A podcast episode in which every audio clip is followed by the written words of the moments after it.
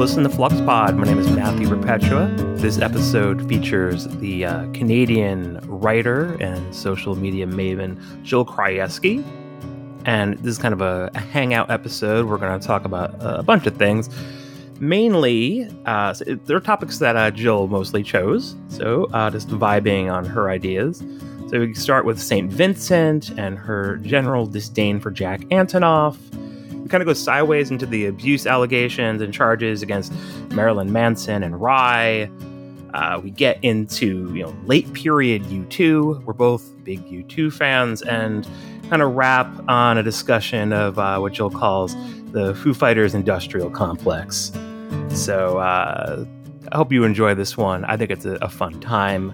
Uh, just a reminder that to get all the episodes of the show, you want to hit up uh, patreon.com slash fluxblog uh, just wrapped up a big uh, Sonic Youth series there of a kind of an audio essay series. They're very audio rich, kind of a history of the band. And, you know, got some other cool things coming up over there. And, you know, also just, you know, whether you want to do that or not, uh, if you like any of these episodes, you like the show in general, tell other people about it. There is no like advertising or machine behind this. There is no corporation. This is an entirely DIY production, as is pretty much everything associated with Flux Blog. So, you know, word of mouth matters a lot, means a lot to me. So, you know, without further ado, let's get into it. This is Jill Krajewski.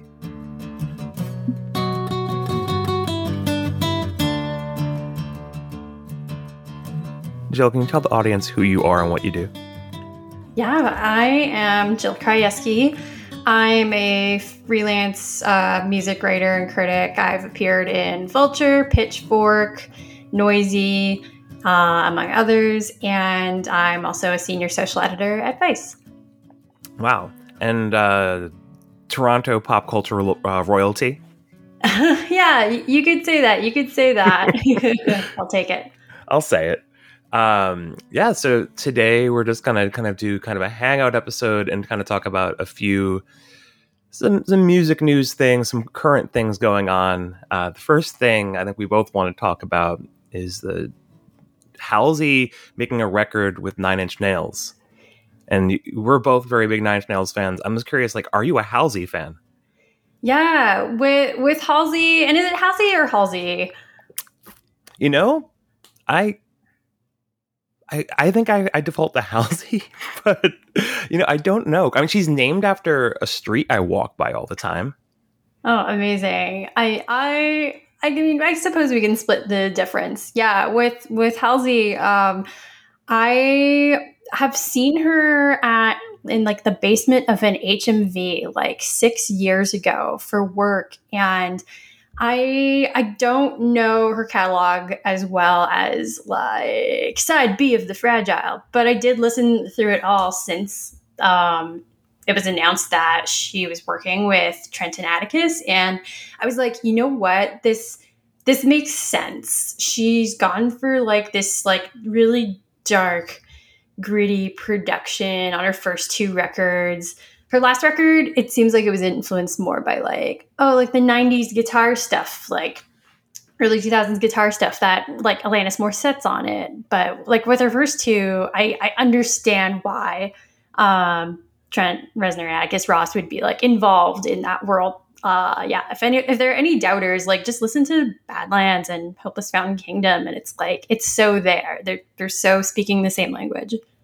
Yeah, like I feel like it, it, makes sense aesthetically in the things that she's always done, but like my the wall I kind of hit with her is I just never really like any of her songs. And I couldn't really tell you why. Like is this it just doesn't click with me. Um and I feel like there's also this kind of weird thing where like if I listen to Halsey, I feel like I shouldn't be.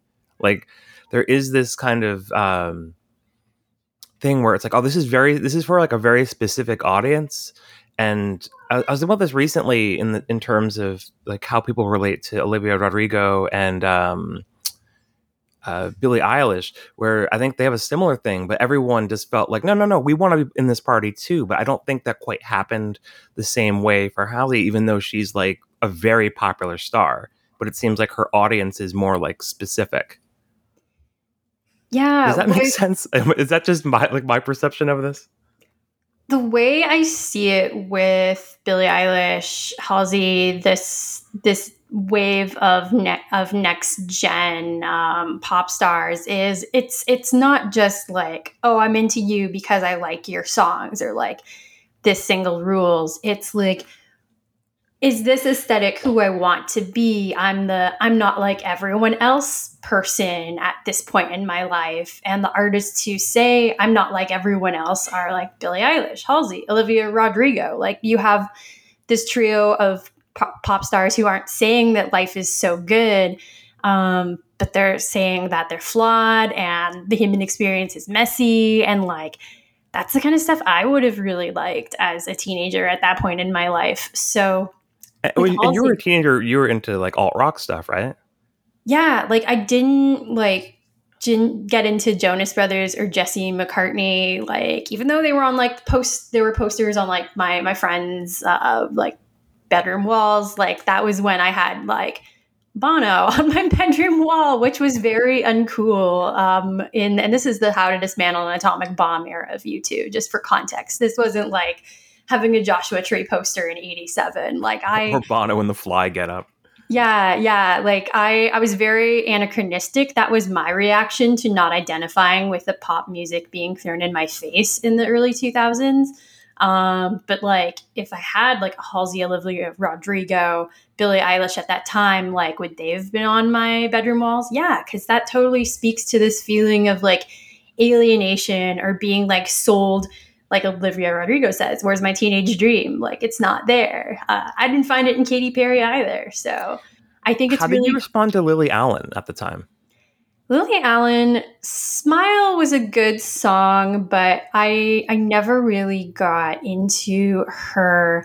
Um, but I've seen her since on like a bunch of British uh, quiz shows. Like I think she was on Nevermind the Buzzcocks. I've seen her on Would I Lie to You? So maybe if I was a British teenager, she I would have stuck with her more.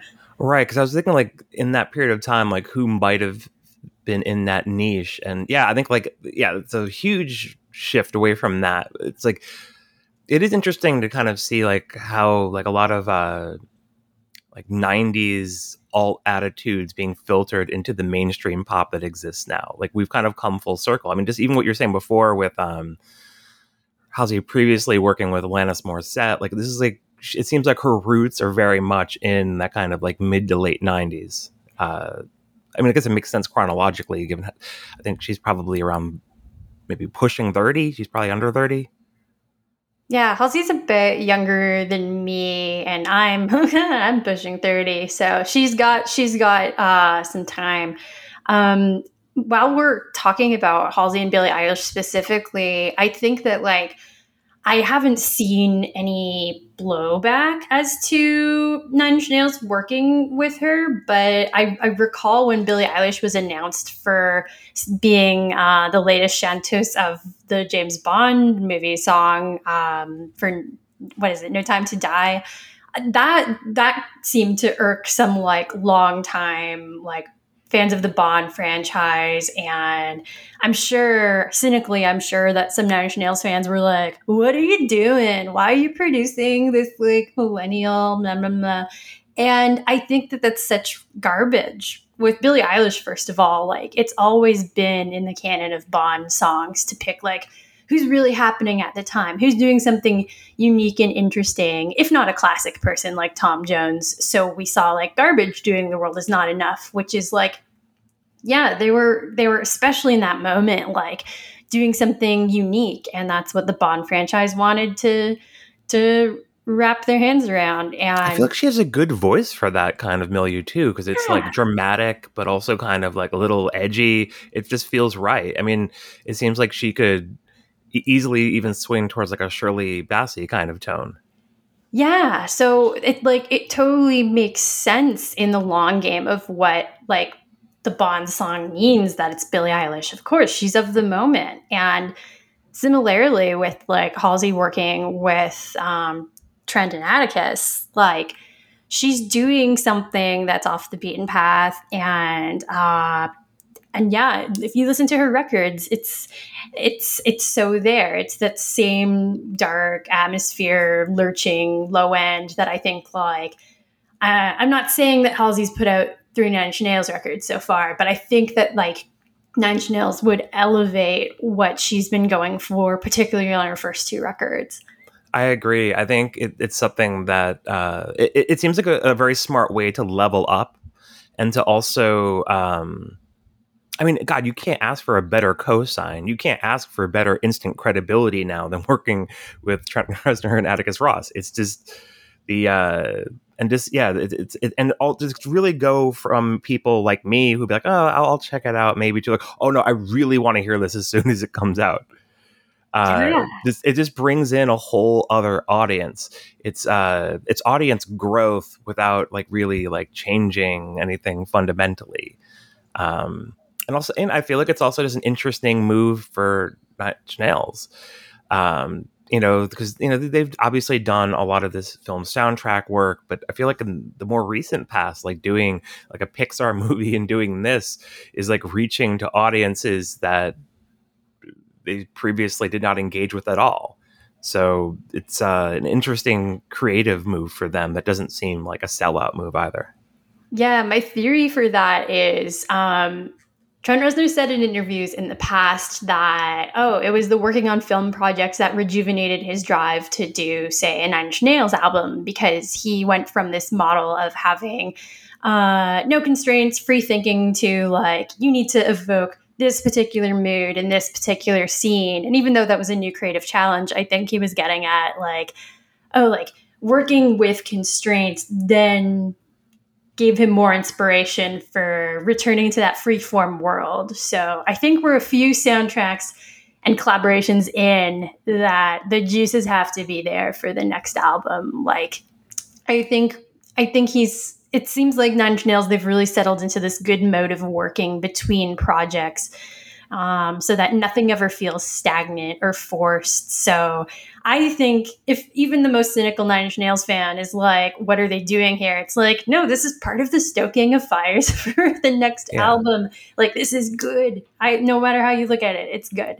Well, he's talked about wanting to do something like this before and I think to some extent, like he got there with like uh, How to Destroy Angels, working with his wife, um, because he, you know, it's just I guess like more broadly saying like he he'd like to do a record with with a female singer, and I think this is. Uh, you know, it's it's and I feel like the difference between How to Destroy Angels and this is like that's still ultimately like his band. It's still ultimately basically Nine Nails, uh, but this is like Halsey is in charge of this. You know, so it like ultimately like it's like a, more of a client relationship like a client collaboration that's more similar to doing the soundtrack work i honestly i've tried to think about other times that um nine inch nails have worked with like femme voices and i really can't trace it back much past like Mariqueen on how to destroy angels um, you have Karen O on the Girl with the Dragon Tattoo soundtrack when they. All right, the immigrant song. Yeah, yeah, which I I hadn't listened to in a while, and it came on shuffle, and it was like, okay, yes, Karen O in this in this like universe, totally, really exciting. Uh, but yeah, I I I think that it was due time to hear uh, a feminine voice against their production. If anything, it makes the the atmosphere, the anxiousness, it, it, more heightened because of that contrast. So like creatively, that's that's a really cool element to have in the mix. I have other times where he's like well, obviously if you go far back enough in time there's past the mission where he's singing uh, harmony for tori amos and that's that's an amazing song yeah. Oh, that's that's so right. Imagine yeah. if th- those two had made a record together. I mean, it still could happen, but I feel like those two would be very interesting to like really go head to head collaboratively. Yeah, I th- this is where uh, I have to bring up the like the deep the deep Nine Inch Nails web, the deep internet um, mapping of the Tori and Trent story, being that they were close friends but apparently Courtney Love got involved mm-hmm. and uh, Trent said in an interview it was like uh, having too many fingers in the pie. So uh, basically, what I've pieced together is Courtney Love is why we don't have Tori Amos and Trent Reznor collaborating more. So I mean, there there's one that was in Spin where he got like really overt in, in talking. It was he was it was like he was not holding back at all, talking about like how much Courtney Love poisoned the, their friendship, their relationship, and and Courtney Love was kind of in her phase of like I must collect all of the rock stars of my time. So, or at least that's his impression. And yeah, I feel like there's such an incredible soap opera in that period of time that people should probably talk more about.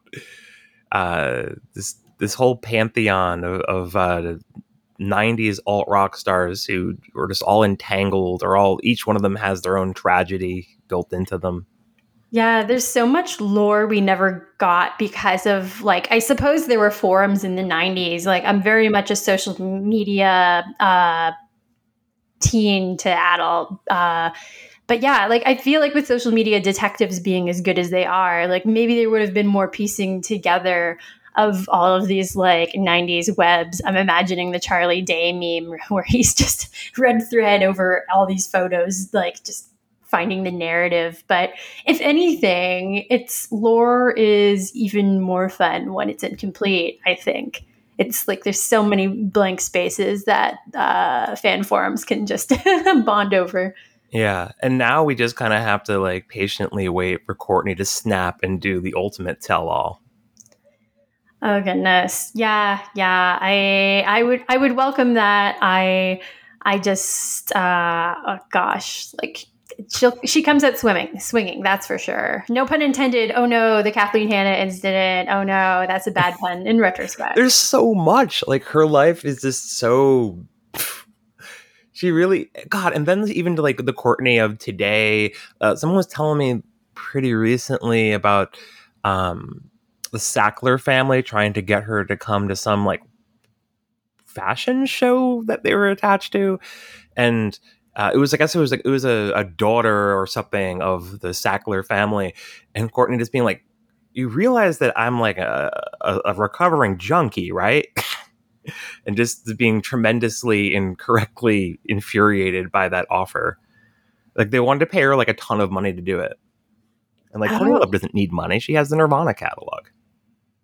Catch me up. I'm in 1991, baby. Who's the Sackler family? Oh, oh, so the Sackler family is the they, they own the huge pharmaceutical company. They're basically like almost entirely responsible for the opioid epidemic. Oh, mm, no, they, they're, that's weird. the company behind like OxyContin and stuff like that. Oh no, that's oh that's such a weird vibe. No. Oh yeah. Uh. Rough stuff. Um, and then like, have, have you ever read the Courtney Love Grub Street Diet? I haven't. Do go that on. one. Anyone should check that out. I love like the detail of Courtney Love having someone make her a cake every day. Like she's literally the girl with the most cake. Hey, I mean, the life imitates art. Oh,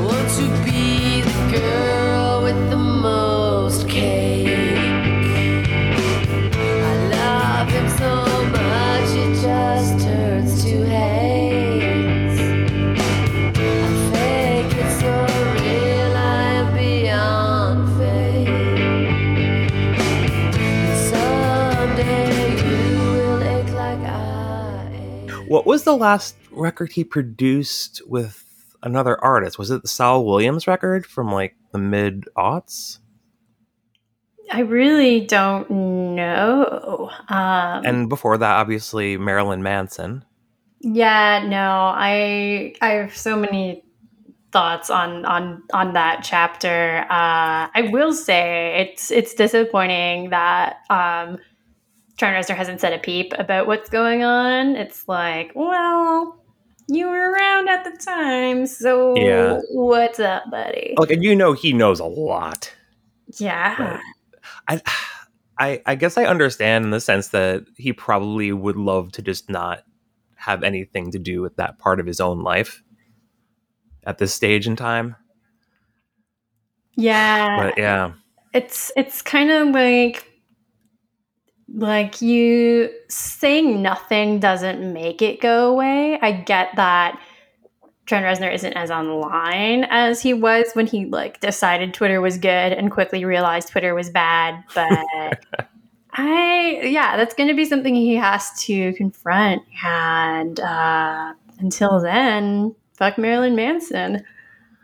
Oh God, the Marilyn Manson thing is one of those weird things where it, w- it was always right there, and yeah, it's one of those things where the the press just you know for the longest time just rolls with it because ah ha ha it's Marilyn Manson, and then for a long time it's like eh, it's Marilyn Manson, and now it just gets worse and worse, and it just seemed like his his behavior got worse as he became less famous.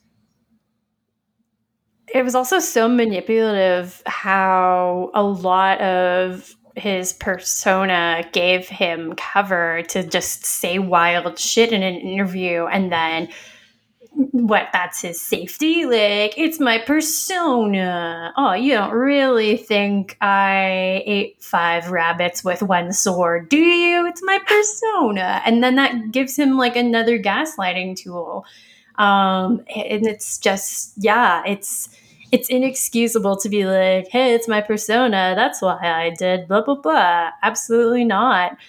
And it, i think it's also why like it was really slow to catch on, including from people like me who, like, I don't know, would hear the beautiful people at an NHL game growing up and be like, haha, that's Marilyn. And no, there was just so much more evil that was so clear and I'm I'm really tired of and we saw this with Rhye too where this is a guy where it's like oh but all my songs are about like intimacy and women and there's like a can you just remind people like what happened with Rhye? That that yeah I don't think I don't think I don't think a lot of people know that story. Yeah right to to in a nutshell Rhye or Michael Milosh this Canadian musician who is is known for like really like intimate sensual uh kind of R&B tinged music and it's a little Sade-ish. Like he always sings in this very high falsetto. I mean, I remember the first time I heard it, I just thought it was a woman singing. Yeah, yeah, and like this, this is where I'll tie it back into how persona is manipulative. So not only was was his his gender sort of being uh, guarded at first, but also his very age. So when you have allegations that uh, he's not only an abuser but abused uh, girls, it's it's so manipulative that um, like his age was hidden from the press for the most part. Uh, this whole like, oh, I'm shrouded in mystery and I love women. I I think it was even um, Pitchfork's review of his last record or previous record that that called him like some something along the lines of like unproblematic, like romantic R and B, and it's like, oh no, there's a lot of problems there. Oh god, right. I remember like when so this like thing came out maybe I think March or something. It was like earlier this year, and there was a Rhye record that came out like slightly before because uh, it was a, it was a woman that he was involved with who he was like immensely abusive towards. I guess they were married as well, um, but yeah. she did like a a, sto- a a post on Instagram, kind of outlining what had happened. Yeah, and, that's, that's, right. But there was like a. I wish I could remember. I guess I could just look it up right now. Yeah, Alexa yeah, Nikolas. A, it was it was a pitchfork tweet that is because I remember like looking like did did, did pitchfork uh, cover this yet? And for a while the answer was no. Um, but it was like, yeah. Hold on, I need I need to look this up because it had a really funny phrasing uh, in kind of a darkly ironic way. This is also where I'd love to see more uh, women and non-binary writers on a persona like Rhye because uh, one of my one of my friends who's a writer, Carly Lewis, interrogated interrogated why all of his album covers are like women but not not like in a flattering way like very hyper focused on an element of their body without their head showing like like uh, uh like that's uh, objectivity or objectifying to a t. And um yeah like for for carly to have clued in on that being feeling a bit off where a lot of men who've written about rhye haven't. That's that's where it's like, okay, I see why someone like rhye becomes more entrenched because a lot of people are just echoing back sort of like the narrative that he wanted and that narrative allowed him to continue to abuse women. I i believe everything that's been said I, I, found the tweet. Oh god! this is like they're promoting the album review of the the most recent Rhye record. Yeah, Rhye leader Michael Milosh remains king of the most respectable horny music possible. Yeah, that's that's like the the the, the coldest take now ever to to respectably horny is just like vom to think about. I think even just the idea of respectably horny is a very bizarre and weird concept that you could really poke at in a lot of very uh, unflattering ways. But right, but that, yeah, that's just uh, it's it's almost like the Dewey defeats Truman of uh, music reviews. Oh god, just just like the worst. The, that, that's like that's the kind of clipping you like take out of your portfolio. I'm sorry. I mean, I've had to do that too. Where like I've covered, I did a piece for Noisy in 2016 on how to make venues safer spaces, and um, at the time, I had interviewed PWR BTTM because I wanted mm-hmm. um, trans and non-binary representation in that piece, and um i yeah for for for ben and PWR BTTM to have been exposed as an abuser like that's a piece where i was like i even like emailed Noisy to be like is there any way we can just like put an editor's note on this piece remove PWR BTTM and so this still has some value? And i don't know they just they just sort of like stuttered over it. Um so yeah, that's a piece that I took out of my portfolio. And you, you were doing such a noble thing. Yeah, except it's now like forever tainted because there's an abuser in it, and it's like, oh yeah. god damn it! Like this, this has happened a few times um, to me, and uh, it's it's so infuriating. Uh, yeah, I, it's the PWR BTTM thing was such a strange thing that happened because like when it came out, they were just like right on the precipice of like the entire like media construct like going wild for the new record. Like, like the crown was like about to be placed upon their heads. And yeah it was it's it's but it's one of the most uh remarkable uh everyone is backing away from at the at once uh for the right reason. But yeah it was but it, it's and you kind of there's like some good songs in that record that you're like, I don't want to ever hear this song again. This is too weird. Yeah, some of some of the the thoughts passed around as like music Twitter tried to recuperate um, with with the shrapnel of PWR BTTM. One of the sentiments that I really enjoyed was that like any sort of like validation or joy you experienced at the time any sort of personal growth or insight you experienced through that music at the time is still valid. It's not that you're a fraud for finding some semblance of joy or um, seeing yourself in that music. That what you've gained is still valid. And I, I liked that as a way of making peace with like, oh, the good that you felt listening to their music. But at the same time, um, I, I, have to agree with the sentiment where PWR BTTM, and this this again it goes into persona being a mask for for abuse for PWR BTTM to self market themselves as a champion of safer spaces and community where a lot of people who felt unsafe in in like heteronormative spaces or um, for for for them to then be betrayed by a band that was saying, "Oh, we're not that. We're not that."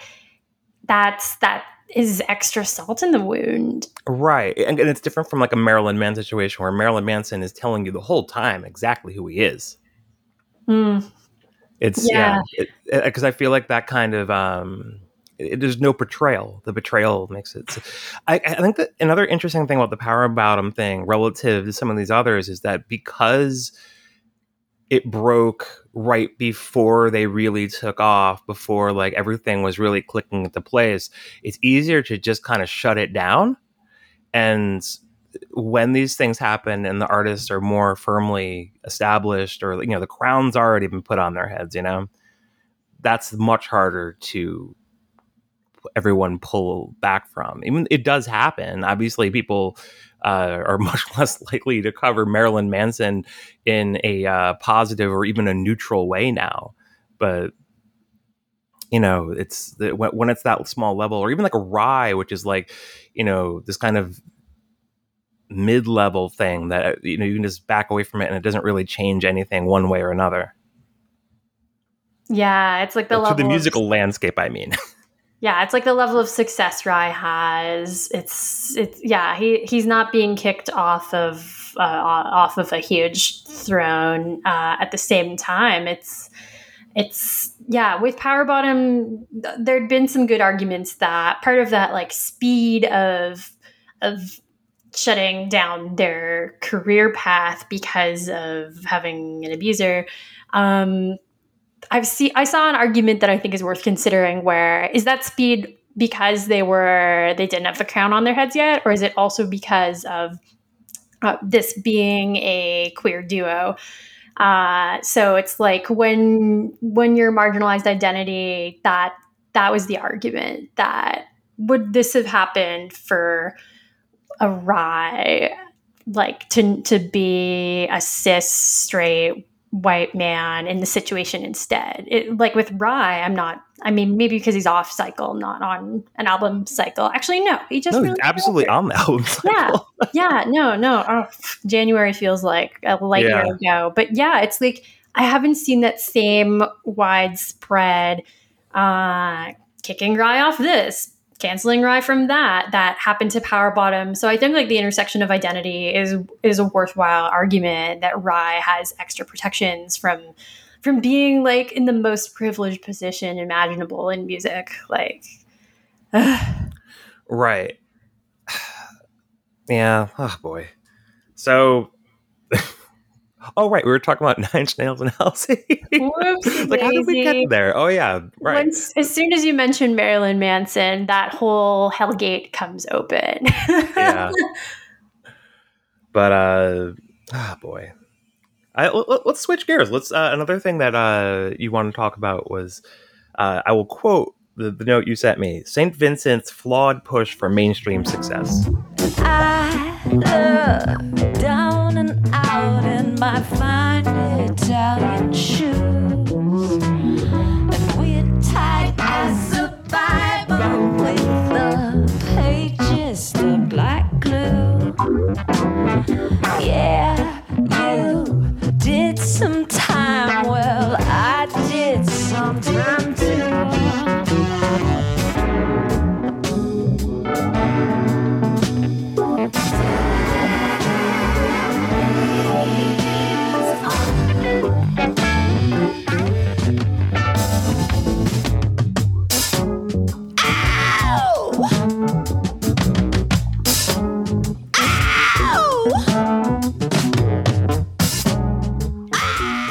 I I'm certainly not alone in this, but after her self-titled album, um, I it's been harder for me to be excited about her. And um, even though that record Masseduction has a lot of cool moments um, i love Sugarboy. I think that's really well produced. Like I love some some good old lurching production that seems a bit uh, disorienting.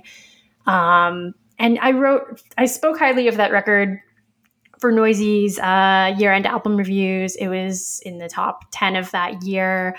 But next to her self-titled record or Strange Mercy, it, something started to feel a bit oh this this is it's a different that i didn't know that i liked and i think i've traced it to working with jack antonoff right because those those yeah. are the ones where she yeah yeah i'll i, I think i actually have a weird like almost like uh negative uh image version of this because like I like Strange Mercy, but like the, the self titled one is definitely my least favorite of her uh, regular albums. Oh my but goodness. I really love Masseduction and Daddy's Home. I, like Masseduction is probably my second favorite after Actor. I'll probably always like Actor the best. I have a lot of sentimentality for Actor. Wow. Okay. So we have we definitely like diverge at this at this point in the woods here. Uh yeah, my my favorites have to still be the self-titled record and Strange Mercy.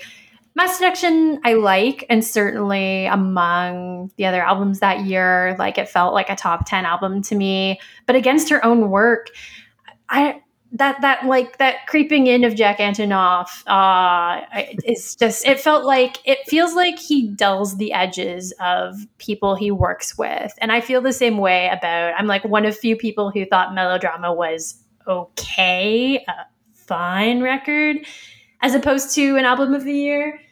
Um and how do you feel about like how uh the influence the massive influence he's had on Taylor Swift yeah, Taylor Swift uh, isn't an artist I follow. Not uh, not out of anything, but like I'm Switzerland about Taylor Swift, so I don't keep up with her stuff. I've listened to 1989 is like the last record of hers that I heard in full, and it was like okay. I I just his production style I feel like is so low hanging through let's make it sound just a little bit 80s but still friendly enough to play on the radio now like right and, and now he now now he's kind of moved away from like a, a really super generalized 80s thing to a super generalized 70s thing I hated his ripoff Bruce, Bruce Springsteen song that he somehow even got Springsteen to sing on. Oh, oh, his, his like his solo stuff, the Bleacher stuff, I actively hate. I feel like I, I don't have the harsh opinion of Jack Antonoff that you do. I think he's actually a pretty good co-writer. He's a pretty good producer, but left to his own devices, oh my god, no, it's, thank you. He just he's emblematic for me of just like uh how do we get this on the radio? How do we get 50 ears instead of five ears on it? Uh, I, I, found Lorde and St. Vincent's but, but Is that actually the case? Because like I feel like if anything, he's been commercial kryptonite. Like he has not like like Lorde was less successful commercially with his input. Like St. Vincent has not really been great for her new record to be like a real close collaboration. Uh, the Taylor Swift is Taylor Swift. She's going to be Taylor Swift no matter what. So I'm not really sure if like, and also like those are the Taylor Swift songs that like aren't on the radio. So uh I'm not sure. Like I, I think he might actually be more a creature of streaming. I think he's a creature of, oh, how do I get my own 1989? How do I get my own stadiums? I think he's literally a card that the music industry plays when there's an artist they want to to hopefully get to that next rung of the career ladder. Like I'm sure that or, or Lana Del Rey, I guess, is the is the fourth big name for him. Ah, uh, yeah, I. But they were all successful before he got there. So, like the the thing that the thing about him, I always kind of like kind of side eye is that it just seems like his whole career after fun is jumping onto these like successful women artists uh, and gradually kind of like taking over in some way, not taking over fully, but like, you know, becoming like a, an increasingly bigger partner in what they do. But he does not ever seem to work with men. And so it really starts to be like this thing that you'd be like, okay, it's cool that he works with these women, but it, it just seems like he does not do anything but work with successful women. So it starts to feel like he's glomming onto them. Yeah, not only glomming on, but I've found like melodrama to me was less sonically interesting than her first record. And uh, with St. Vincent, yeah, she did. She, there were some great moments on on Masseduction. Looking back now, I don't recall if he produced every single track, so there might be some gaps where Masseduction. Like, he he only has like a limited capacity on that. That's still mostly her he has a couple co-writes on that, like Pills in New York, I think. But um, okay, yeah, New York I found overrated. So but the new go. one is really more of a direct partnership, and he he is uh, the other major musician on it. Like, he, there's actually a lot of like things that he plays on that record where I'm actually like super impressed by his own playing. Um, like, it, he's a better drummer than I thought he was. He, he does some really good like uh, restrained drumming on some of these songs. Wow, sounds like he should get back to the kit then and away from dulling the edges of interesting musicians. Here's a question though. Uh, the, the Jack Antonoff work with any male artist challenge. Who who do you think he should work with uh, as a man, as another man? I think he like a lot of men should work on themselves. I'm kidding. I'm kidding. Um, God, oh, I just God, that's I feel like the last thing we want is just like Jack Antonoff just doubling down on bleachers. I mean, at least he'd be in a vacuum. He would contain it though, yeah. Uh, I wonder. Ah, crap! It's it's like asking asking me who Jack Antonoff should, Ed should Sheeran work with. should he just work with Ed Sheeran? Oh God! I mean, like put it this way: you can be a producer of mainstream commercial stuff, and it can still be interesting and catchy, like with Mark Ronson, but uh, Antonoff is no Mark Ronson to me. And I say that as someone who doesn't like Mark Ronson's work on that Queens of the Stone Age record. That was a weird curveball for me. Um, yeah, who the hell would I want Jack Antonoff to work with? I don't know, maybe a new fun record for old time's sake. Jack Antonoff, Justin Bieber. Ooh, That would be I- a weird combo.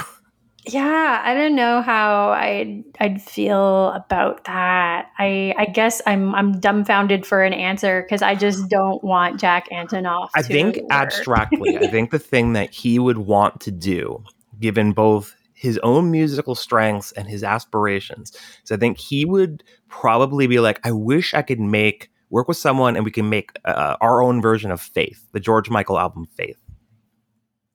Ooh, okay faith because because he likes a certain level of minimalism and George Michael was really like a genius of minimalism and obviously like the, the that new song with Lorde is really pulling from Freedom 90 but like in a much more like dialed back way Now, now you're talking good pop production. I absolutely love Faith as a pop record, not just the title track. There's there's really good tracks like Monkey, both the album and single version it's of just it. wall to wall classics Yeah, and it's a cohesive pop record. Like that's one where I'm so glad that I can listen to it front to back and that I spend time with it. Uh, yeah, Jack Antonoff producing uh, a Faith that w- that definitely wasn't uh, the Lorde single, but that was certainly like a very, very, very rough draft barroom napkin version of trying to do a Faith or a Freedom when I first heard that song, like the thing that really struck me is like, and it's one of those things where like I knew Antonoff was on it even without seeing credits or anything because I just like the guitar part was like that's him. I know that I know how he plays. Um, but yeah, it's, the guitar part of that sounds like trying to do the song Faith, but then the, you bring in like the the choir and drum part, which is more Freedom 90. Like, I think that's one of the things with Jack Antonoff is that you really can see the math very clearly of, of what he's aiming for. He doesn't really have like the most nuanced uh, reference points. Yeah, yeah. I don't know. Antonoff, whenever I hear his production style, I'm reminded of like will.i.am from Black Eyed Peas answering a question. I think it was in the, one of the Rolling Stone pri- profiles, like right in their peak, like s- successful period. And um, if I recall, the interview asked will.i.am about like, uh, so I've got a feeling. What's up with that? And like, this was honestly his answer. It wasn't like, oh yeah, I was so inspired, like partying in Hawaii, and then I wrote this track at 2 a.m. because I loved that night. It was his answer was just like, like a like a marketing whiz. Like, yeah, I wanted to do something that like really captured like this like general catch-all feeling and then it could be like licensed for commercials like that's that's an that's both an He's artist and a utility. businessman yeah artist and a businessman at once so i think that with jack antonoff um that's it's like i feel like it's almost more businessman moves than artistic moves because i find that like yeah, his the stuff he's on, he is working with people who, yeah, already have some level of success, uh, but they're not Taylor Swift's. And I, I think gotta, I gotta figure he's very easy to work with because I can't think of any other reason why, like, songwriting or tours like Taylor Swift and Annie Clark would want to work with someone if they weren't someone they felt like they were getting something out of or they didn't enjoy just being in the room with. Yeah, yeah. There's there's a a, a musician I know says that within uh, his band there's this saying "good guy, bad band" or GGBB, and it's like even though artistically they're not good, like they're pleasant to be around and to run into, and probably very with. encouraging yeah and then it's just the output that is that's that sucks so good guy bad band uh, so maybe jack antonoff is a ggbb is, maybe is that's jack how- antonoff for you like the reverse brian eno? Uh like oh you mean in terms of like or, or just like brilliant- brian eno would be someone who'd be like oh yeah give it to me. Like brian eno's gonna make this people this whoever he's working with level up yeah, I see what you're saying. So it's like the like the polar opposite of the brilliant to pleasant. Uh, right, where, where Jack Antonoff's gonna like dull edges. Eno's gonna like make you go, "Hey, what if you just went a step further? What if you you know got more vibey instead of less vibey?" Yeah, yeah, uh, yeah. Eno Antonoff is not uh, I but now that you mention it, this is the Goofus and Gallant of pop production.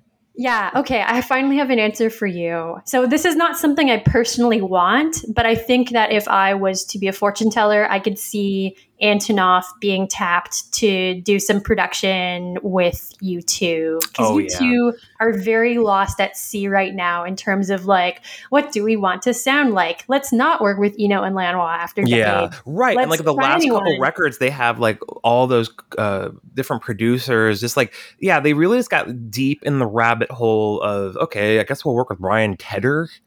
Uh, I guess, you know, it's just yeah, right. And like it's the exact opposite of what they should do. They should not be look. They should probably look more internally than externally. But I imagine, uh, in a lot of ways, they feel like they need the outside pressure, and also the way they work. They're per- the, how I mean I, I imagine we're, we're both big U2 people. Like they have like such a weird way of writing so that they yeah. almost need like outside people to kind of be like a judge yeah. of what they're doing. Here's a really fun bit of info, fun fun for the U2 heads, uh, where apparently Bono and Edge had like a rough draft of how to dismantle an atomic bomb in the early 2000s, and they were like, "Hey, yeah, this feels good," and then they gave it to bless their hearts uh, Adam Clayton and Larry Mullen Jr., the rhythm section. And it was actually apparently Adam and Larry looking at the rough draft of how to dismantle an atomic bomb, being like, this isn't that good, you guys. And this is apparently true. They there was apparently um, I think it was Steve Lillywhite mediating this this conflict, and it was like Bono and Edge being like, "We feel good about this," and Larry and Adam being like, mm, "No, we don't." And I think Lillywhite, uh, if I'm getting the producer right for this mediator arbitration session, was like, mm, I got to give it to the rhythm section, back to work in the studio. And so for How to Dismantle an Atomic Bomb to get where it is, which is like, it's a pretty, it's a pretty good U2 record. Yeah, it's a solid. It's, it's it's almost like the most how do I put this? It's kind of like the most normal U2 album. If you just kind of like averaged out everything they ever did up to that point, you just end up with that record. It's a little bit yeah, of like all the things they had done. It's very normal, good, fine, really good song moments. And like to imagine that there was a worse version that Bono and Edge wanted to put out is like, oh my I, God. I, I mean, I gotta assume, like, I mean, I've heard like some because they, have released like some demos and early versions of a few of those songs. I remember hearing like whatever the earlier version of Vertigo was, and be like, yeah, this isn't quite there. Like, it really definitely needed to be punched up a little. And I imagine like that was the result of the process getting to the version of Vertigo we know, which is kind of like the last like big hit they had. It's kind of uh, it's it's weird how like the Rolling Stones and U2 catalogs like line up in a lot of ways. So like that would be like their equivalent of "Start Me Up," which is the last really big Rolling Stones hit, but they kind of hit around the same point of their uh, body of work, chronologically speaking. Yeah. Oh gosh. Yeah. Vertigo is their "Start Me Up." That's that's very true.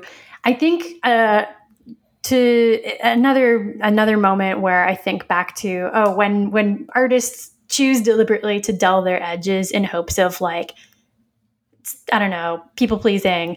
Like I think to the record they made after that. Um, in No Line in the Horizon, Breathe originally had like a set of lyrics about Nelson Mandela, so it was going to be more political, and then the, it just became this like vague, vague song of Bono trying on different characters as he does on the rest of No Line, and it's so, like, how do you feel about No Line on the Horizon more broadly?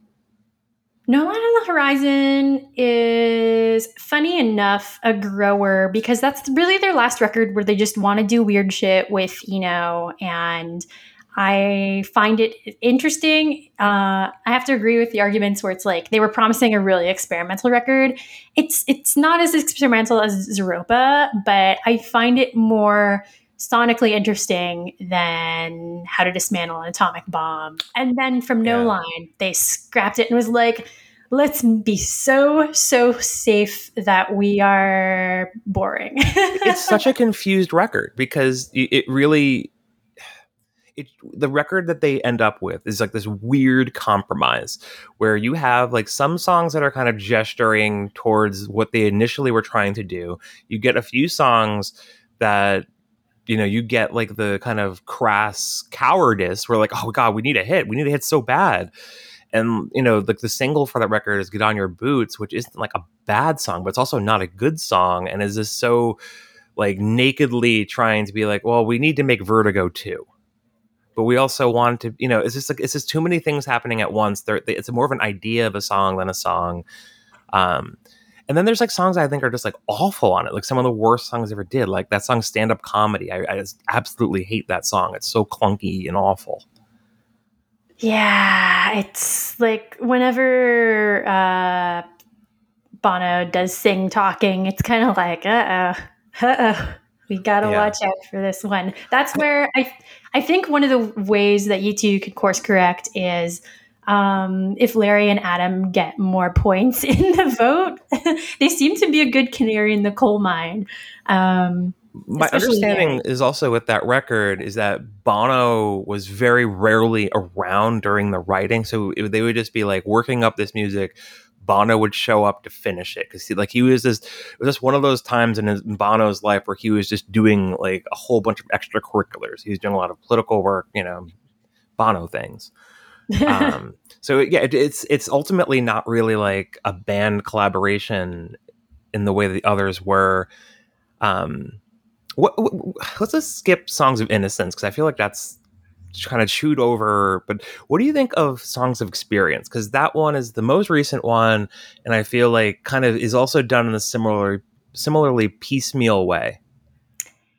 Songs of Experience just sort of like I've bla- blanked it out of my mind. It was just I, no moment I could grasp onto. I will say, out of that one-two shot of Innocence and Experience, Raised by Wolves is a really increasingly rare good moment that U2 have as songwriters. Raised by Wolves is just so it's yeah, it actually has drama. It knows it, it's not overproduced. It knows when to pull back. Like that's really that one song from from Innocence and Experience that I constantly go back to. Face down on a pillow of shame. There's some girls with a needle trying to spell my name. My body's not a canvas, my body's now a toilet wall.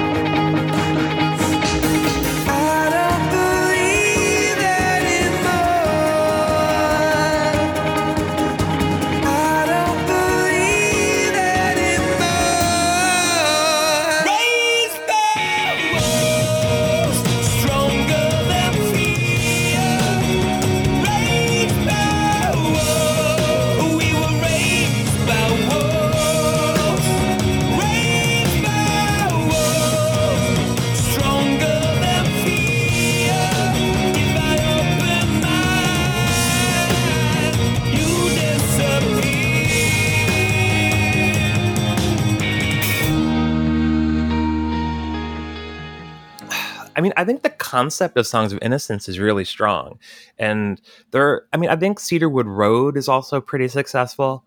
Um, and those two really kind of aim for uh, there's there's it's the right level of drama. It's the right level of like engaging with this very bleak time in the history of Ireland that coincides with their youth. Um, Songs of Experience is so I, I, think it really has that kind of confused thing where they don't know exactly what record they're making, and it just ends up being like four or five records. Of, it feels like a compilation.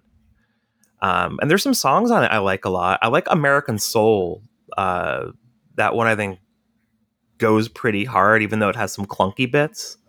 Oh, that's kind of like the the sequel to their Kendrick Lamar collaboration, right? Right. Like he does the intro on it. Yeah, right. So it's like the the the, the chorus of that song is like a is the same as the one from uh, XXX, but it's sung completely differently. There's a moment in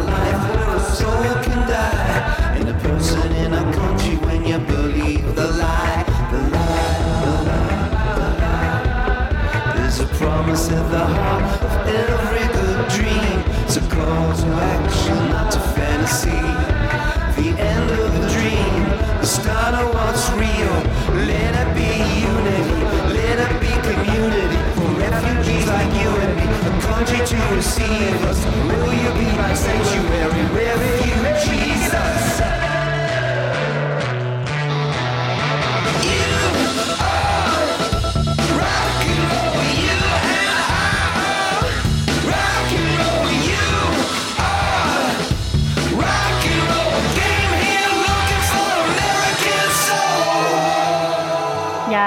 I prefer the Damn side to that collab than American Soul. American Soul was definitely the like, this is what we perform on the Tonight Show song on the record. Yeah, but oh god, it's funny because one of the singles from the record is called "Get Out of Your Own Way," and it's like listen to your own advice, get out wow. of your own way. Wow, yeah. yeah I'm looking at the track listing right now, and there's like songs like I, I I like, but nothing that I really love. There's songs like I don't have a problem with the blackout. Besides, there's some really bad lyrics in the blackout. Uh, there is a light is okay. Red flag day is okay. Uh, you know, it's mostly okay. And whereas I think the uh, songs of innocence uh, reaches higher and probably would have been received much better if they hadn't done the Apple thing, and if they had just promoted it in a low key way, like, hey, yeah, we made a we were, we decided to like just kind of dial it back, do like a, like a back to basics record, thinking about us growing up, but they just did everything wrong, and it's not the first time or the last time we'll do everything wrong.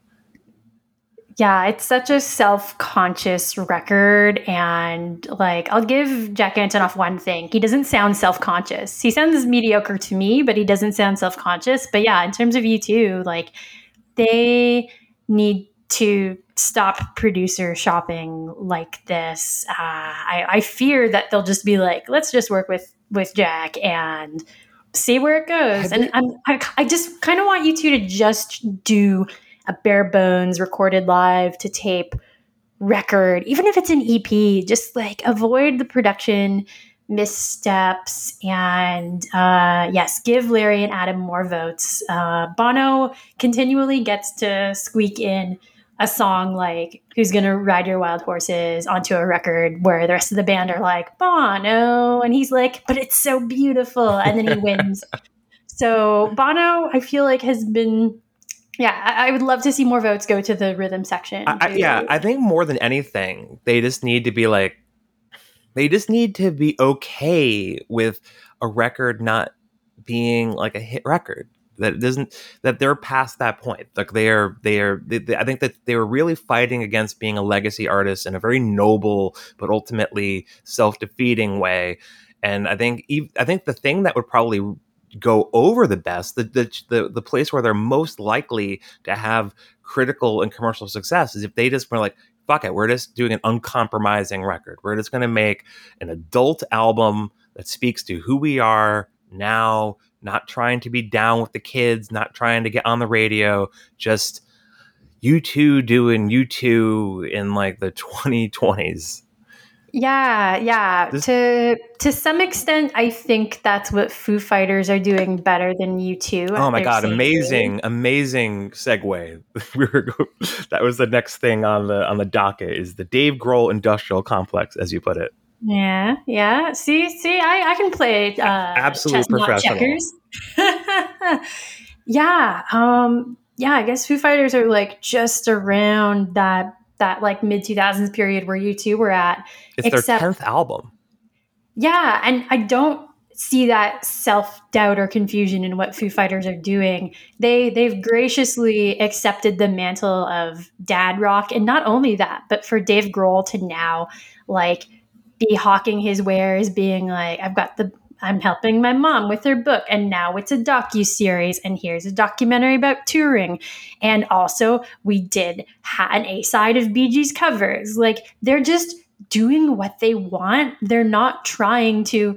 "Hmm, what will get us higher on the chart position? Hmm, I don't know. Right, and I I think Hmm." maybe that comes from the position of them being like kind of self-assured that if they give a, a single to like rock radio rock radio is going to play it because rock radio is to some extent a foo fighters delivery mechanism yeah, no kidding. Whereas Uh, you two, I think, you know, was in some other acts, like kind of have like they don't have that assurance.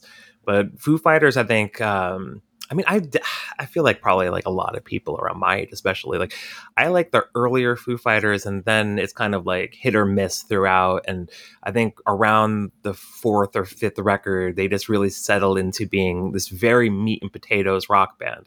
And I really appreciate them being that band. I feel I, I, the thing I always think about about them is they're kind of like the Tom Petty of the, they're like Gen X Tom Petty. Um, like they're just gonna make a whole bunch of songs. Uh, like they're they'll always have at least one good hit per record. Uh, they'll they'll go out on tour and just you know play the hits and just give people a good time. It's like not you know it's not artless, but it's not like arty either. Uh, yeah, I would say like Foo Fighters, they haven't, they're not at the point where they have dovetailed into let's have 10 producers on 11 songs and have it be a mismatched, uneven effort.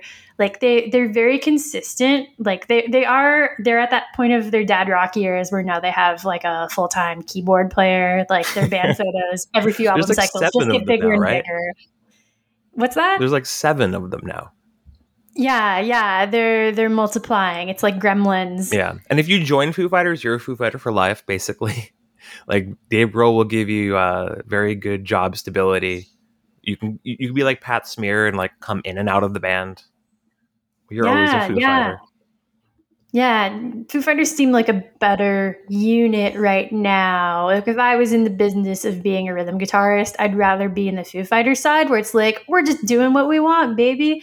Even if it's like Medicine at Midnight, I Medicine at Midnight I listened to uh, before hopping on your your show, and I was like, meh. But at the same time, I, it doesn't make me not enjoy Foo Fighters overall or Dave Grohl's uh, the Dave Grohl cinematic universe. Like totally affable guy. And I, I think the thing with Foo Fighters stuff is it's never like bad. It's always like totally like, oh yeah, this is fine. I- I'm not like way into this, but this is totally fine. This is like, you know, the worst they are is like competent. And I, the the new record, Medicine at Midnight, which they did with Greg Kurstin, who I think is probably another producer that U2 probably has uh, at least an email chain going with. Um, I appreciate them kind of like, you know what, we've never really done anything with kind of a disco swing to it. Why don't we start doing that a little?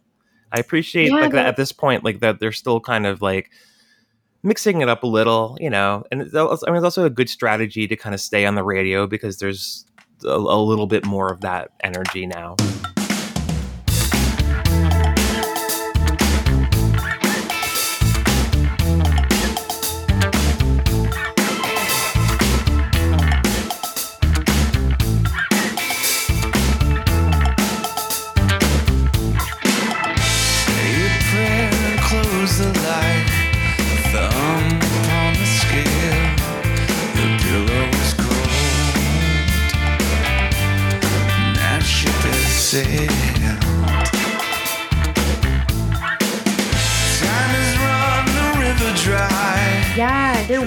Four to the floor moment. The name escapes me, but I was like, oh, this feels different for them.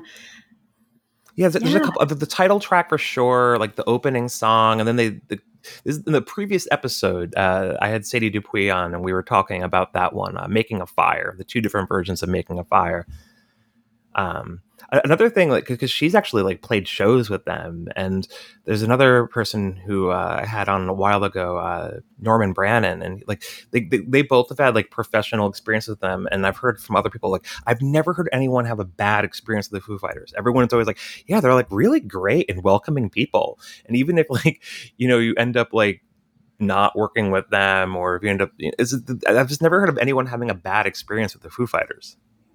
Yeah, and you know what? Just the same way that we see Tom Hanks' stickiness in the film industry, like um, Foo Fighters have that stickiness, Oh and God, yeah, Dave Grohl is totally the Tom Hanks of rock music.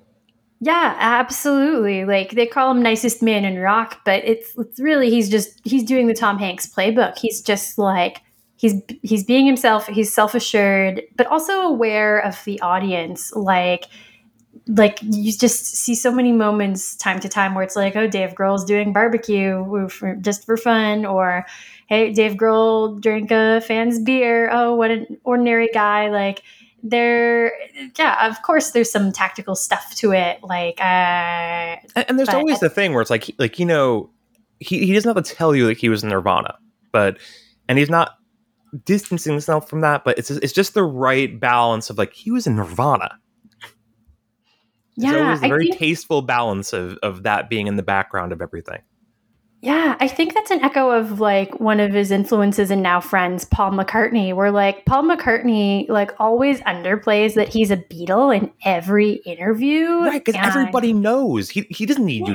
He doesn't need to say it. It's like it's it's the it's the it's his entire context of living. Yeah, yeah, and so for for Dave Grohl, I feel like that's that's an element of the of the Dave Grohl playbook where it's like everyone knows I'm in Nirvana, I and but Nirvana is done, and I'm I'm I'm in this now. Not not in terms of like a don't ever mention Kurt Cobain to me ever again, but it's it's like yeah, that was me then, but this is me now. Like it seems right, to and be. I, I feel like he has, and I think McCartney too. Like it- you know, you just build out enough of a career outside of that thing that it's like it makes it easy to be chill about it. You know, Foo Fighters is a band that has like like twenty big hits. Like they're on their tenth album. Uh, they can play arenas around the world. It's like the absolute like most assured you could be, the most at peace you can be. Like, oh yeah, and Asterix, I was also in this other band that was even more major. Whereas, you know, I think the people who end up having like these resentments, like it's because like the the rest of their career hasn't been, you know, as illustrious. So like Paul McCartney and Dave Grohl, it's probably just psychologically easier to be really chill. Yeah, I, I think that with Dave Grohl and Foo Fighters too, like they their relationship with their fans is is so buddy buddy that they could do something like Dave Grohl being a, a judge on The Voice for a season. I think is like that iteration of what we have now of Dave Grohl as like host and friendliest guy in rock persona. Um, Just be he'll be in any documentary. Yeah, yeah. And especially if he produces it, then he has all the publishing for all the songs that he'd put in, aka his own. So it's it's pretty yeah, in terms of like making a documentary and save cost saving, yeah, if you host it and produce it and put your own music in it, like it's a it's a one-stop shop. And yeah, I think I think that it's it's still authentic to them and that's why Foo Fighters never got that U2 level of backlash.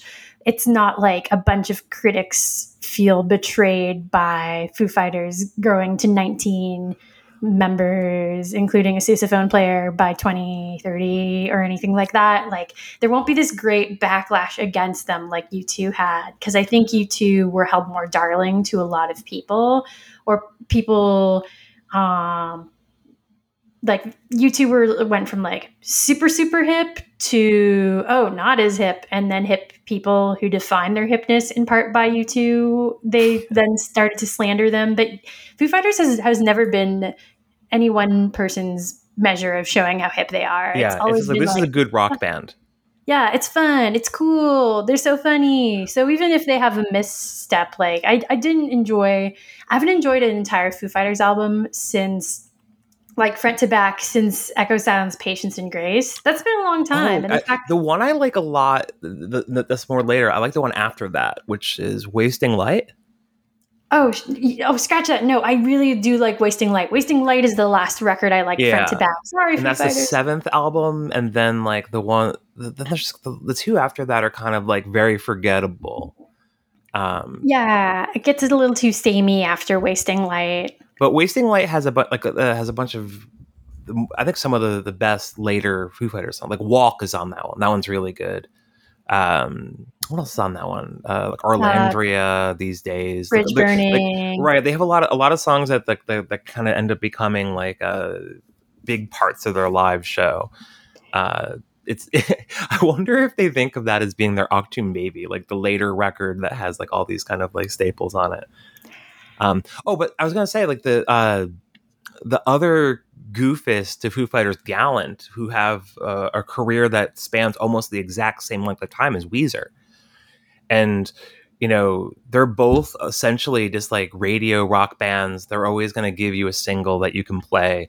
But Weezer does all these weird swings that makes it hard for people to stay with it. Whereas Dave Grohl never gives you a reason to cringe at him. Yeah, and that's where we see that self consciousness again, um, making a band fumble the ball. Uh, like Weezer, I've, I've always been more of a songs person for Weezer than full albums. Um, it- it's funny because I know everyone will say, "What about Pinkerton?" I, I just haven't listened to Pinkerton. That's one of my my musical blind spots.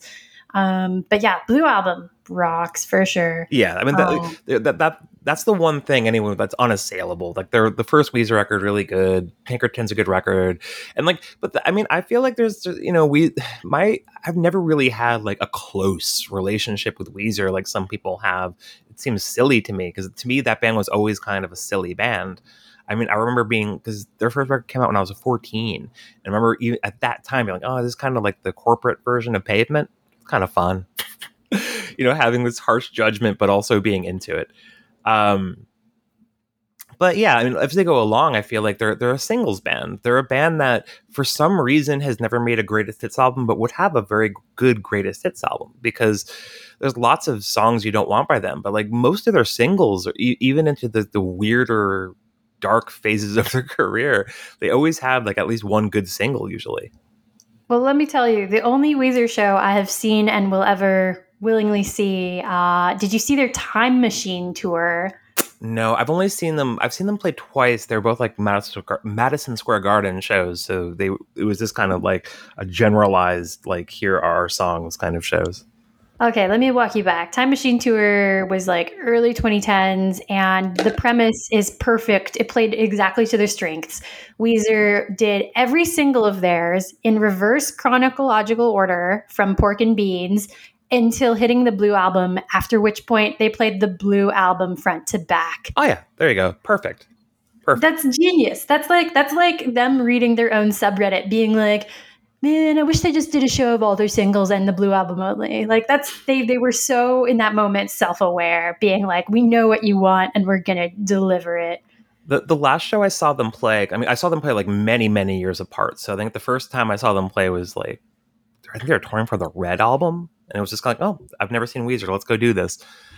Um, but the the more recent time they played Madison Square Garden with Pixies and TV on the radio. So it's like, oh, yeah, I gotta go see this. It's oh oh, I think um no no I'm sorry, I think it's something else. Uh, Interpol had Car Seat Headrest.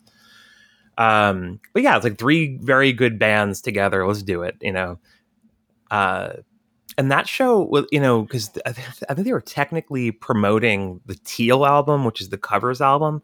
So they played a few of those. Uh, this like you know, so they basically just played all their hits plus other people's hits, and with lots of pyro and lots of like you know sets, and it's just like a, a big production value, just like a big fun rock show um and i feel like that's like really the sweet spot of them it's it's you know they're a little goofy they're a little just but ultimately just very fun it's I think that's just the energy that they really want to project, and it I think it really came through in that show.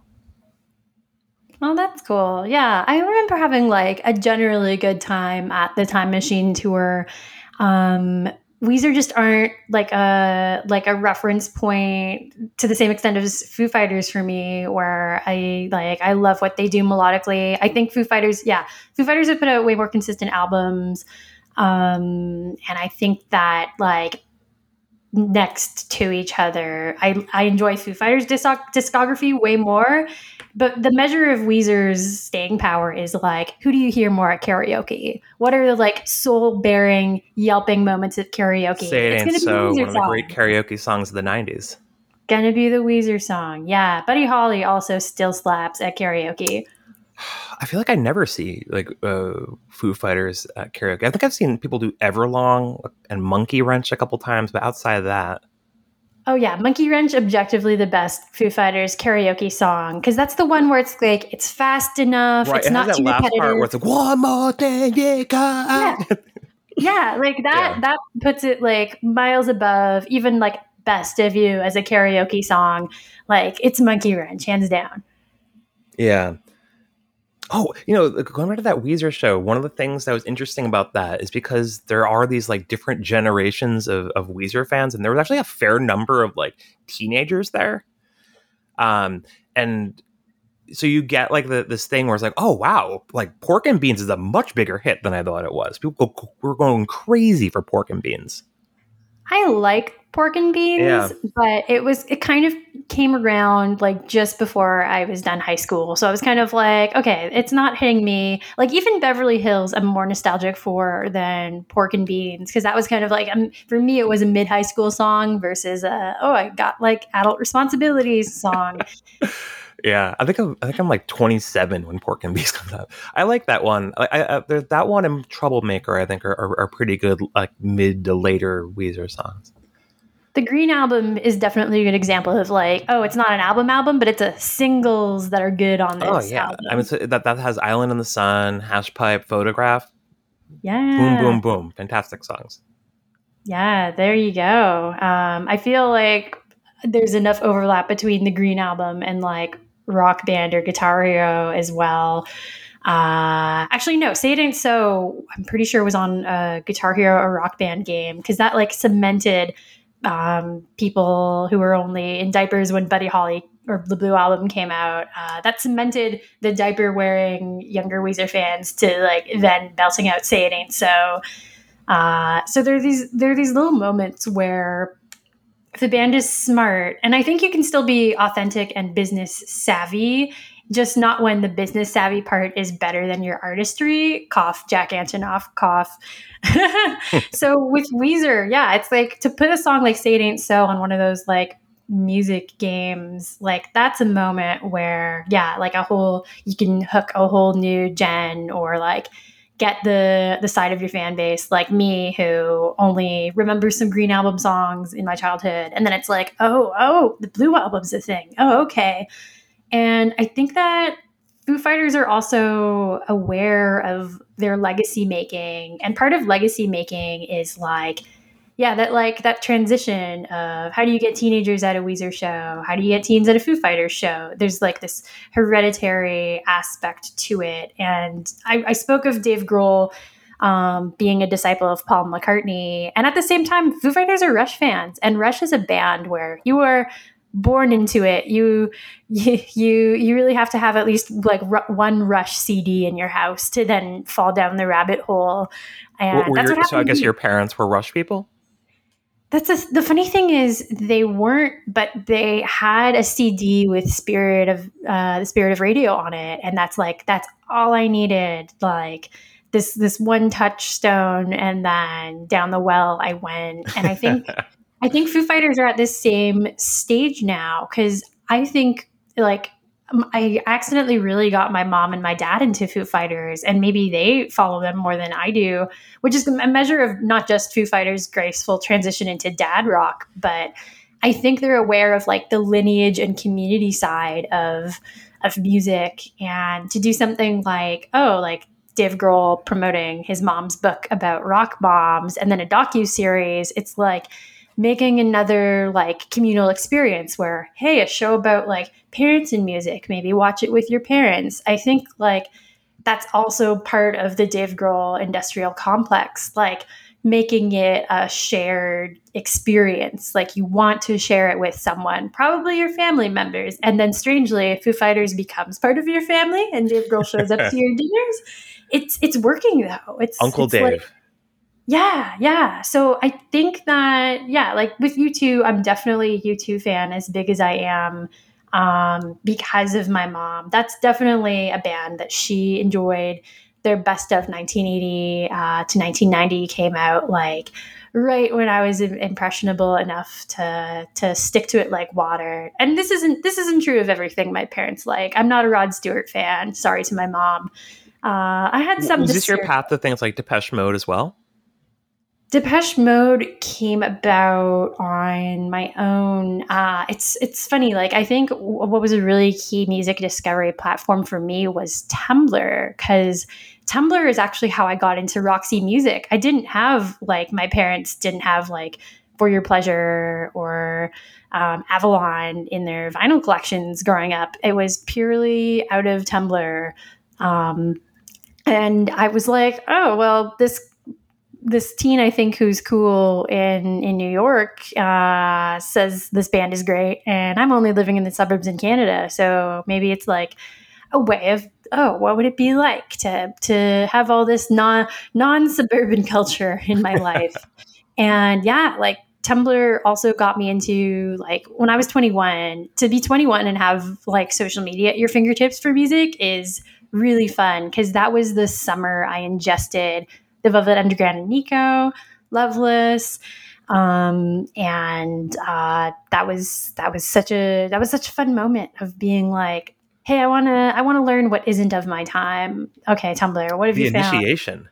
yeah it's like what are the runes like tell me what i need to know and yeah it's all it, it, it must have been a combination of some people's parents being into a certain album or someone having the cool older sibling i am that I guess cool maybe music sibling. media probably feeds in that too. So like you know, oh these these are records that are always like on lists and things. Mhm. yeah like That's what it- I've noticed a lot in like social like uh, like Instagram and Reddit music stuff where you see like young people talking about things like they really do take like those kind of lists seriously even if like they they push back on it it's still kind of like okay this is still the repertoire like i've noticed like uh the, the, last rolling stone like 500 albums of all time that came out i guess uh, late last year uh, I voted in that, I should say. Uh, but yeah, that one, I think, like a, a lot, a lot of people have been kind of jumping off that to kind of fill in holes in their knowledge. But yeah, that that, that kind of uh, it's it's just kind of nice to know that these things can still be helpful rather than annoying. Yeah, I would even say that like especially music Tumblr in its heyday, like there was some like divergence from like the, the first iteration of the best 500 albums of all time as deemed by a certain amount of people at Rolling Stone and who left out a significant portion of excellent music. I'm Yeah. really glad that I feel like they did. corrected a lot in the most recent one. Yeah, I'm glad that was a really valuable exercise. So it's like in between that, those moments, it's like there's this other canon of uh, very online teens and young adults who are saying like "Loveless is so good." Like in terms of like what what records from 1991 have the same staying power with like younger people or Gen Z than like Loveless. It's Yeah, and it's funny because it's that like record is so timeless. It really just uh, because it's so singular. It doesn't. There's not really any way for it to age. It just feels like it's always like something that has always existed and always will. Yeah, and Loveless especially has like it's so entrenched in the meme world Mhm. where you can just post like a washed out pink haze over Hank Hill and be like, "Oh, he's in his feelings. Yeah. I get it." I, I've noticed like a lot of that with Cocteau Twins recently too. Yeah, I the- love it. yeah, it, it's kind of great. Like there's a, whole- this whole like pocket of music that's become like very evergreen, but also like yeah, and and the jokes about it are so reverential, but still really funny. I always love the oh God, what is the one where it's just like "You saved my life," and it's just like nonsense Cocteau Twins lyrics. Oh my god! Like you saved my life. I'm literally a bunch of vowels. Yeah, like something along those lines. It's funny because I saw like I, I flew by a YouTube autoplay where it was like if you were cool in the '80s in the UK, it was all about the Smiths, New Order, and Cocteau Twins. And the Smiths and New Order do not have the same level of meme community that like Cocteau Twins or I think did. have. I think Smiths did, but I think Smiths probably feels played out now, and also people want to distance themselves from Morrissey. Mm, yeah, having having an openly racist uh, right, but, but there definitely help. was like a long period of time where like Smiths was kind of like the go-to. for for memes. for, yeah for memes or just like internet it was just uh, to the point that i really resented it is like i mean i like the smiths but like I, i'm definitely more of a R- rem u2 partisan so yeah this this kind of uh right because it would always be like them and new order like for some reason for a while smiths and new order really just had like a much uh more powerful grasp on things and i feel like that's kind of become less fashionable people have kind of moved more towards like a shoegazy vibe. Yeah, I think there's there's something more relatable, especially for like uh, crops of artists who like making music in their bedroom is all they can do, but also it is what they can do with all this technology Yeah. that's that's afforded to them. You can just like torrent like I don't know some some versions of production software. Right. Did you hear Uh, that playlist I made that I called uh, Dissociation Wave, where it's just like all these like, v- like very current, very young artists who are all doing like super vibey music, and it's like all that. It's like, of course, like this whole wave of people are into like, you know, this the more abstract uh, aesthetics of of shoegaze and like more chill wave kind of things. Oh, that's cool. I'll, I'll have to check it out. That's that's a that's a no from that's a not yet from me. Yeah. I mean, the, that the, the jump off point for that for me was really just like I really like Crumb. Do you know Crumb? I do not. Oh my god, yeah, definitely listen to the two Crumb records. I think you're gonna like those a lot. Hmm. I think you're exactly the demo for Crumb. Crumb. Yeah. Oh man. But I, I think that's a good place to to leave it. Uh, Yeah. Thank you so much for talking. Uh, how can people find you and all the things you do? Yeah. Uh, I'm very online, most likely on Twitter. So you can follow me at Jill Krajewski and just just use my my Polish last name from the episode title or description to to figure that out. I'll, I'll put a link uh, in the thing. Yeah, yeah. Like part of being Polish means I have great SEO. No one steals my usernames, but no one can spell it either. So it's a double edged sword. I just have to imagine like you're just walking around every day. Krajewski? oh, every graduation of my life, like even when I die, like my loved one will be like, I'll miss you, Krajewski, and then my breath will run out before I have the chance to correct them.